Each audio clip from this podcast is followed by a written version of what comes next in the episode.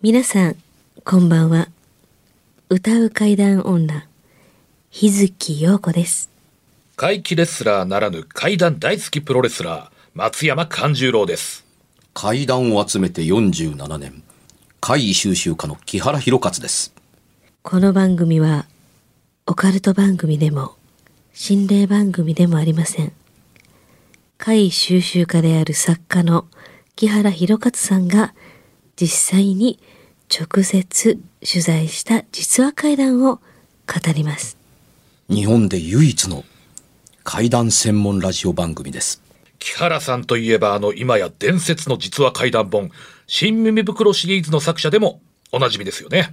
他にも、うずしお怪談やつくも怪談といったヒットシリーズも出版されてますよね。その木原さんによるこの世のものではない話、もののけの話、不可思議な話といった実話怪談を季節に関係なく毎週聞くことができるなんて、怪談マニアにとっては夢のような話ですよね。夢どころか悪夢よりも素晴らしいことですよ。それでは、あなたが最後まで無事にお聞きできることを祈ってます。怖い水曜日、存分に味わってください。ちゃんと今回もね、あの、お便りが届いておりまして、毎回ね、たくさんいただいて。はい、ありがたいことに。はいで、また、あの、それを体験談をご紹介させていただいてから、また、あのーお題として、こう、キャラさんの方に、えー投げたいと思うんですけれどもね。はい。どうぞどうぞ。はい。えーとですね、えー東京は八王子市のラジオネーム、八方美人さん。よく八王子まで届きますね、ポッドキャストのおかげですかねだと思いますよ。だと思いますうんはいはいあとあの、あれ、たいあの、ラジコ。ラジコのおかげかそうですね。あの、拙者もね、あの、アプリ入れてますからね、やっぱり。えーとですね、うん。私の母から聞いた話です。ほうほう。母さんから。母曰く、母曰く。私は4、5歳の頃まで、お腹の中にお兄ちゃんがいたのと、たびたび口にしていたそうです。うん実際、母は私を産む前に、男の子を身ごもっていました。しかし、その子はこの世に生を受けることなく亡くなってしまいました。したがって、私はその兄と接触したことはないですし、また、兄がいたこと自体当時は知らされていませんでした。にもかかわらず、私がお兄ちゃんのことを話題に持ち出して、突拍子もないことを言うことに、母は違和感を覚えていたそうです。一つの想像として、今いる私とは異なる自我を持った私が、お腹の中でお兄ちゃんを認識させたのではないかと考えます。そして、生まれてから数年のうち、私は二つの自我を持って生きていたからこそ、体内での記憶を持ち合わせていたのではないかと想像します。そう考えると、今いる私と幼少の頃の私は本当に一致しているのか、確信が持てなくなります。というお便りを、えー八王子の八方美人さんからいただいておりまして、まずはこのお便りの内容について木原さんに、えーお話を伺いたいと思います。あのー考え方として話をそうやって聞くと、うっかりこの話だけで済みそうな形で流れつつあるように聞こえるんですね。はい。でも、あのー自分よりも先に入ってたあのものを私は知っているという、お腹の中のね、はい、はい、うんはい。という話なのではなくて、はい。あの、自分が物心をつく前の子供の頃に、もう一人の兄とは思えるような男の子からと、男の子と何らかの意思の疎通があったのかもねという考え方やラインがありそうな気配はあるんですよ。本人が覚えてないだけで、はいあの、お兄ちゃん誰って言ったら僕、あというか、あなた誰って言ったら僕、お兄ちゃんだよ。っていうふうに。で、私にお兄ちゃんはいないって言ったら、うん、お腹の中のまんまで、あの、生まれなかったからね、みたいなものがうん。あったのやもしれません。あもうんまあ、なぜならばというと、なぜならばというのはおかしいですけども、あの、お腹の中にいたまま生まれなかったお兄ちゃんがいたと仮定します。まあ、いたんでしょう。はいで、その後に、あの、この方が宿ったんだとします。宿った、あのー赤ん坊が、赤ん坊のまんまでコミュニケーションしたまんま、生まれて、それをなおかつ覚えているというのって、ちょっとどうかなと思うんですよ。言葉も持っていない、認識も持っていないというお腹の中の、あの、この体験者のひ人は、お兄ちゃんということを認識したり覚えたりするっていうことも難しいかなと思ったりするんです。お兄ちゃんが一体どこの年齢で亡くなったかもわかりませんけれども、あのー子供の赤ちゃんの中で生まれるまでのものって、まあまあ女性であっても男性であっても、ある意味で言うと未文化のまんま成長しています。明確な男の子でもないし、明確な女の子でもなかったりするっていう流れだったりするので、というのがあるので、生まれてある程度のところになったら何らかの認識が出たのではないかなと思わんでもないんです。えー僕が中学校の時に、あのーまあまあいろんなところに取材行っていろんな方に、あのー怖い話を集めに行ってる。小学校の頃やってましたからね。で、えー高野山とまでは言うときましょうかね。高野山。高野山のとあるところにお話を聞きに行っ行ったですよ。で、行った時に、あの、あんた名前は？って言ったら、あの、木原博和です。うん、書いてって、木原博和です。うん。なるほど。君、長男ではないねっていうね。いえ、長男ですって。この名前は長男の名前ではないって。いえ、長男として付けられたと僕は聞いています。うん。しかし、君の持っている、君がおかしいなと思っている体験談と、君の名前と、うーん、ちょっと君を見ようか、みたいな感じでずっと見見ていて、うん、お兄ちゃんがおるね。生まれてこなかった。いや、そんな話は聞いた覚えはない。そうか。じゃあ、それだけの話だよ。うふうにあのー分かるためには、あのーお母さんに聞くしかないね。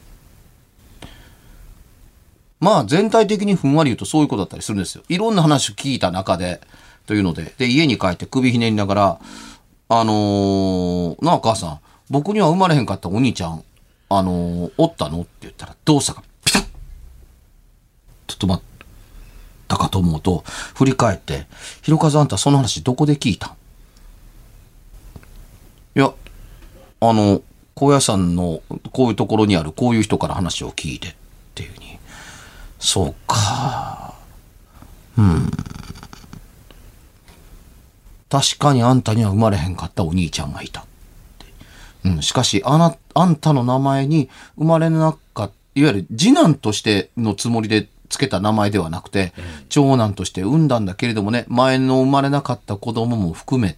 て、あのー純然たる長男として付けたんだけれども、これで、あの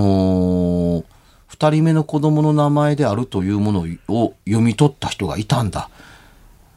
うーん、とつくづく感心して、あの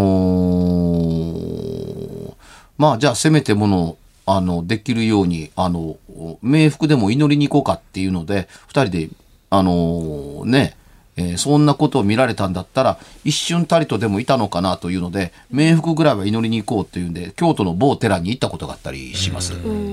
で、その時までは、僕に兄がいるという概念はなかった？なかった、全く。でね、それがね、あの、そんなところに聞聞きに行った理由ではなかったんですが、あんたこんなことがあったん違うかっていうふうに、その人にズバリと言い合ってるんですけど、中学校の時の体育の授業でバスケットボールやってたんですよ。で、バスケットボールをやっている最中に、あのー地面から手首が出てきて、自分の足首をグッと持って、僕空中でピタッと止まって、地面に叩きつけられるってことがあったんです。ええ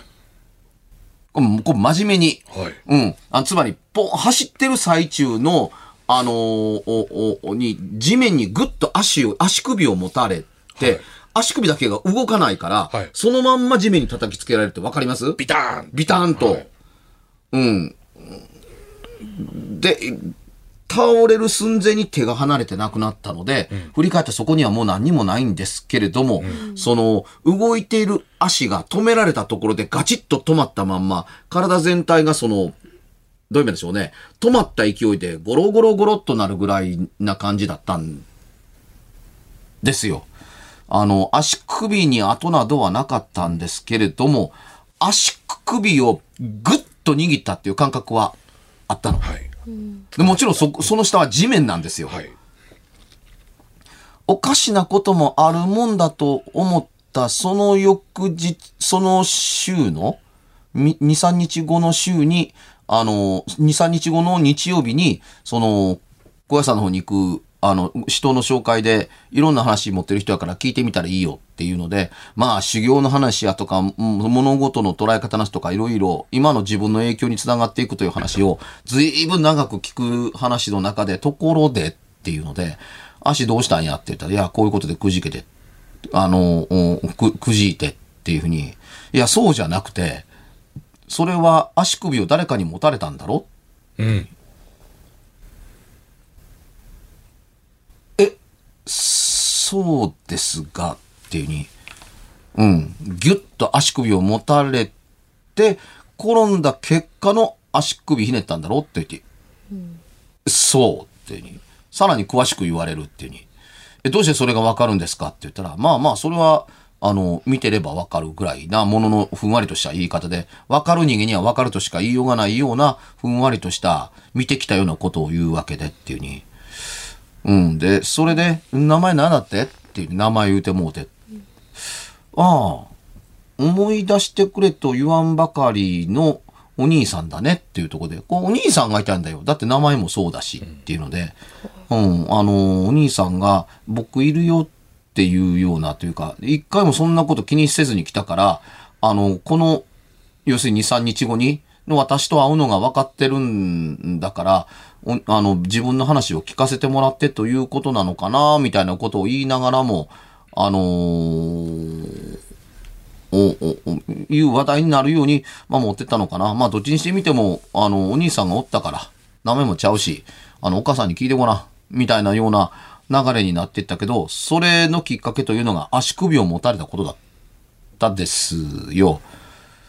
うん。で、全部つまびらかにしたら、あのーね、生まれずに終わってるんだから、残ってるわけもないんだから、まあ一つ気づいてくれと言う、言うたんだったら、一回ぐらいは、あのー成仏を願ってお参りに行こうかね、と、それでそんな話になったりするんです。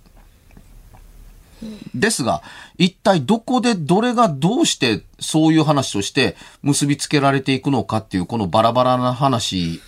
だったりはしますよね。だから、あの未整理のままで終わっているところではあったりするんですけれども、こんなことでも一回やると、この投稿された方の話に思い当たったりします。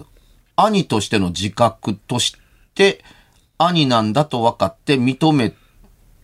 たっていうのは、どの年齢で起こったのかということを考えると、お腹の中でのやりとりではなかろうなと。自分がお腹の中でいた覚えだって大した覚えてないのに、自分のお腹の中でいた時に、兄がおったって話がお腹のコミュニケーションであったというのはちょっと思いにくい。言葉で言うと、どっちも、あのー検証不可能な話だから、ついつまが一見通りそうな話のように聞こえるんですけれども、あの、子供の時に、あの、もう一人のお兄さんと、もう一人の子供と暮らしていて、そのもう一人の時々現れる家の中でやれる子供が、僕、お兄ちゃんだよ。お腹にいたまま生まれなかったみたいなことを言われたのを覚えていてっていうことの方でいろんなことをふんわり忘れて、お兄ちゃんがいるということぐらいは覚えているって。で、お腹の中でいなくなったということもなんとなく覚えているというような形でお母さんに聞いたというので、この話が出来上がったのではないかなと思わんでもないです。で、実際そんなことが起こり得るのかっていうと、必ずしも起こり得るとは限りません。生まれなかったものは生まれなかったので、はい生まれなかったものに、あのー生まれた先のものに対する、まだ未練は発生してないので、うん、なんとも言えなかったりすると思うんです。よ。うん。あの、よく言われがちだったりするけれども、え、これは水後の霊という言葉を引っ張り出してきたら簡単に謎が解けるじゃないんですか？みたいなことというのが、70年代のオカルトの以降に出てきた考え方だったりするんですが、水後の霊って何ですかっていうのが明確に分かっていない。ということと、水後の霊がそんなことをどうのこうのするっていうのも70年代にお化けのライターが作った概念だったりします。あの、昔水後の霊というようなものという概念ってなかったんですよ。割と近々まで。あの、いわゆる戦中だとか戦後ぐらいまでは、そんなにはなかったんですよ。で、なんでないかって言ったら、子供の出生率が低かったからです。ともかくあんまり無事に生まれてくる子供って言ったらおかしいですけども子供って大きく成長しないまま亡くなるということが多かったんですね。あ例えばその、えー長男が、あのー家長として家を継ぐという概念が強かった、あの、江戸期は、だからこそ、あの、大奥があって、あの、お殿様の子供っていうのの長男を産むために、側室が山のにおったりしたわけじゃないですかっていうのがあったりするぐらい、長男を産むのが大変なのはともかくとしてみても、長男が成人するのはもっと大変だから、まあ、んあの、ストックをたくさん作っておかなければ困るという概念になると、そう簡単に生まれるわけではなかったんですね。で、生まれても、あの、すぐ死ぬか、お腹の中で亡くなるかということが、かつて多かったんですよ。それは、そ食事事情や医療事情もそうですし、あのー昔は今以上に寒かったにもかかわらず、薄着でしたから、うん、あの、子供にとっては無事に生まれるのが大変だったと思います。ましてや下着がない昔のあの世界ですから、あの腰下がいつもすあの冷たいわけですよね。だから、あの例えばその女性の、あの平均寿命がまあ36歳ぐらいだった。じゃなかったかな。だから、早めに結婚して、早めに子供を産んで、ダメだったら、また、あの、次の子供を、おっていうような形だったりするから、若いうちからでないと、年取ってから子供を産めなくなったりします。あの、赤とんぼの歌の中で、15でねやは嫁に行きっていうのが当たり前に入ってますけど、え、15歳で嫁に行くのみたいな話ですよ、今からしてみたら。あうん、それは15歳で嫁に行って、そこから子供を、長男を、を、あのーうん、男の子を産まなければだとかっていうものが昔重くのしかかって時代の来た産物だったりするんですけれども、お腹で生まれた子供がすくすくと育って必ず生まれるものであるんだったらば、何もそんな年齢で嫁がんでもええやないかという考え方ってなきにしもあらずです。よね。うん、だから、生まれなかった子供には未練があって、生まれてきた子供に何かどうのこうのするという考え方というのは、あのー、キンキンになって持ち始めたあの概念だと思って、あのーほぼいいんじゃないんですかね。つまり、そんなに昔は生まれなかった子供は生まれなかった子供っていう形で、あの、何か特別な思いを与えるということが、そんなに今ほど強くはなかったということが言いたかったりするだけなんですけれども、あの、えーま、概念としてそんなもんです。正確なことを言ってるわけではないので、あの、なんとも言えないところだったりするけれども、あの、水後の霊が触るというのは、あの、オカルトブームの時にできたような概念だったりするということではあったりします。で、そんなことがあるんやったら、昔もっと行さなかったら。ついつまが合わへんやんかっていうことだったりするし、あの、母親のせいでそういうこともあるし、体調のせいでそういうこともあるし、環境のせいでそういうこともあるのに、水子が母親を恨むことなどというのは理屈上ないはずです。うん、あの、子供、母を恨んだりはしません。ということがあったりするから、水子のたたりなんじゃないはずなんです。うん。ということだったりするんですけども、そういうものがあった方が、あの、霊的に儲かる人たちや、そういう間口で儲かる人たちがいたこともまた否めなかったりするわけですよ。ああ、松山勘次郎さん、あなたには水子がついてますねって。え、男の人やんけみたいなものだったりするけれども、そんなこと言うて不安がらせておいて、あのーね、こうした方がええよっていうんで、はい、権利をってお金もらえるという世界があったりするというのがあったりすると、まあ、あのうまくいい話があった方が良かったりするものが、あの、実話であったり、実際の概念であったりとして、一人歩きをし始めたっていうことが、70年代のオカルトブームに合体してぴったりあったりするわけですね。言葉をうまく操って、不安だとか喜びを与えるようにして、あの、それが繋がっていって、ええことになるように、悪いことになるようにで、あの、どうにかなるように。だからそれまでなかった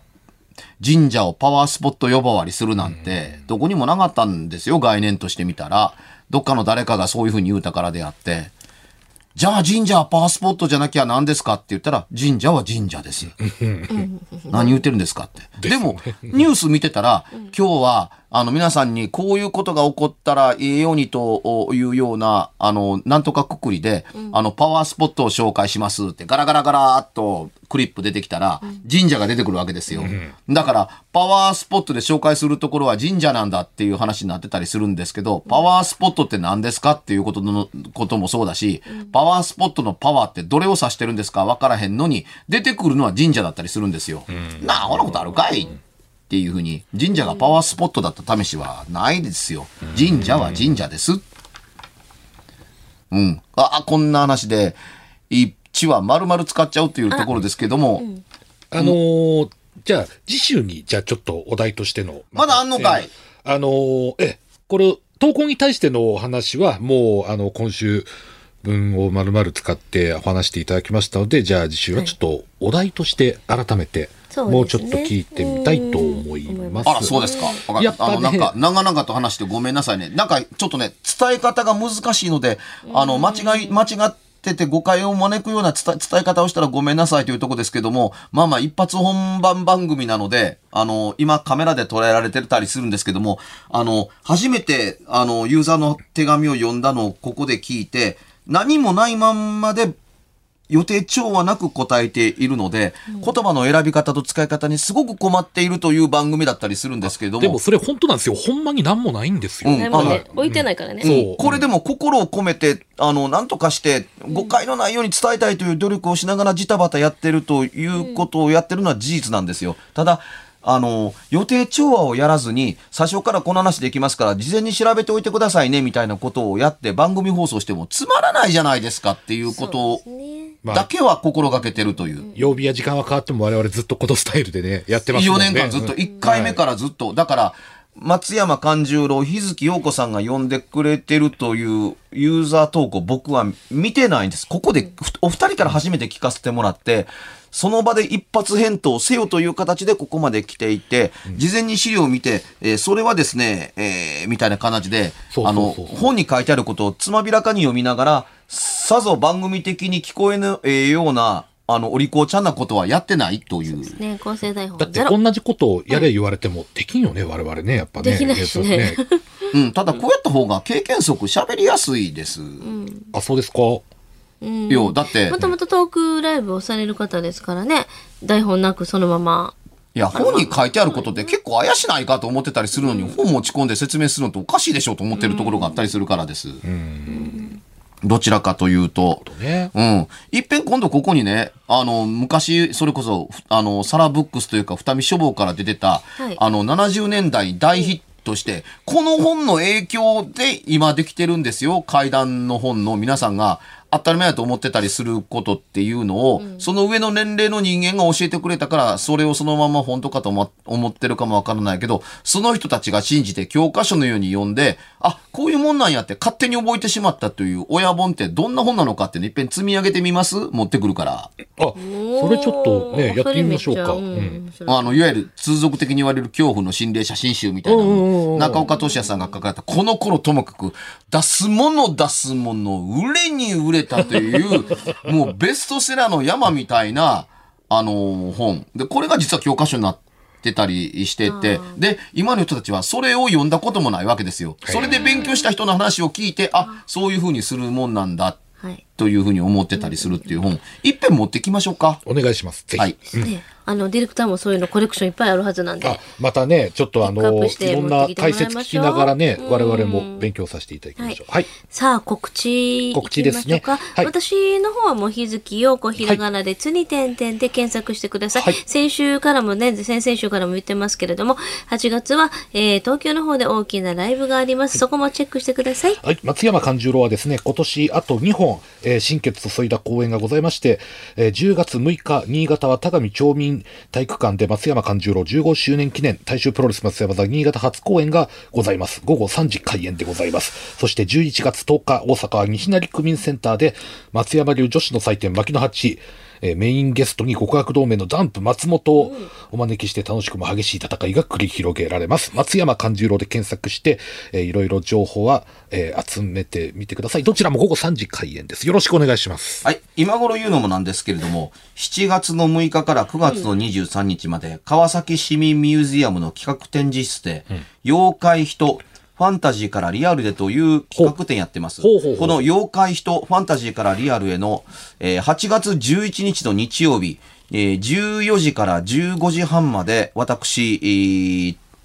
川崎市民ミュージアムでトークをやりますので、えーよかったらどうぞ当日、あの、先着順で、あの、多分入場無料だと思います。要整理券ですので。あ、じゃあ早めに行った方がいいで川すね。崎というと、関東、関東です。ね。はい。ええで、8月11日に私のトークがあるので、ぜひとも、その妖怪人の展示会。で、ここで珍しいのは、日清日露戦争の、あの、化け物の、あのー絵物語みたいなもんなものが、ちょっと珍しいです。日清日露ですから、戦争時代の、あの、こ怖い絵というのが飾られているのが、あの、今回、あの、目玉だったりするので、あの、もしよろしかったらどうぞ。はい。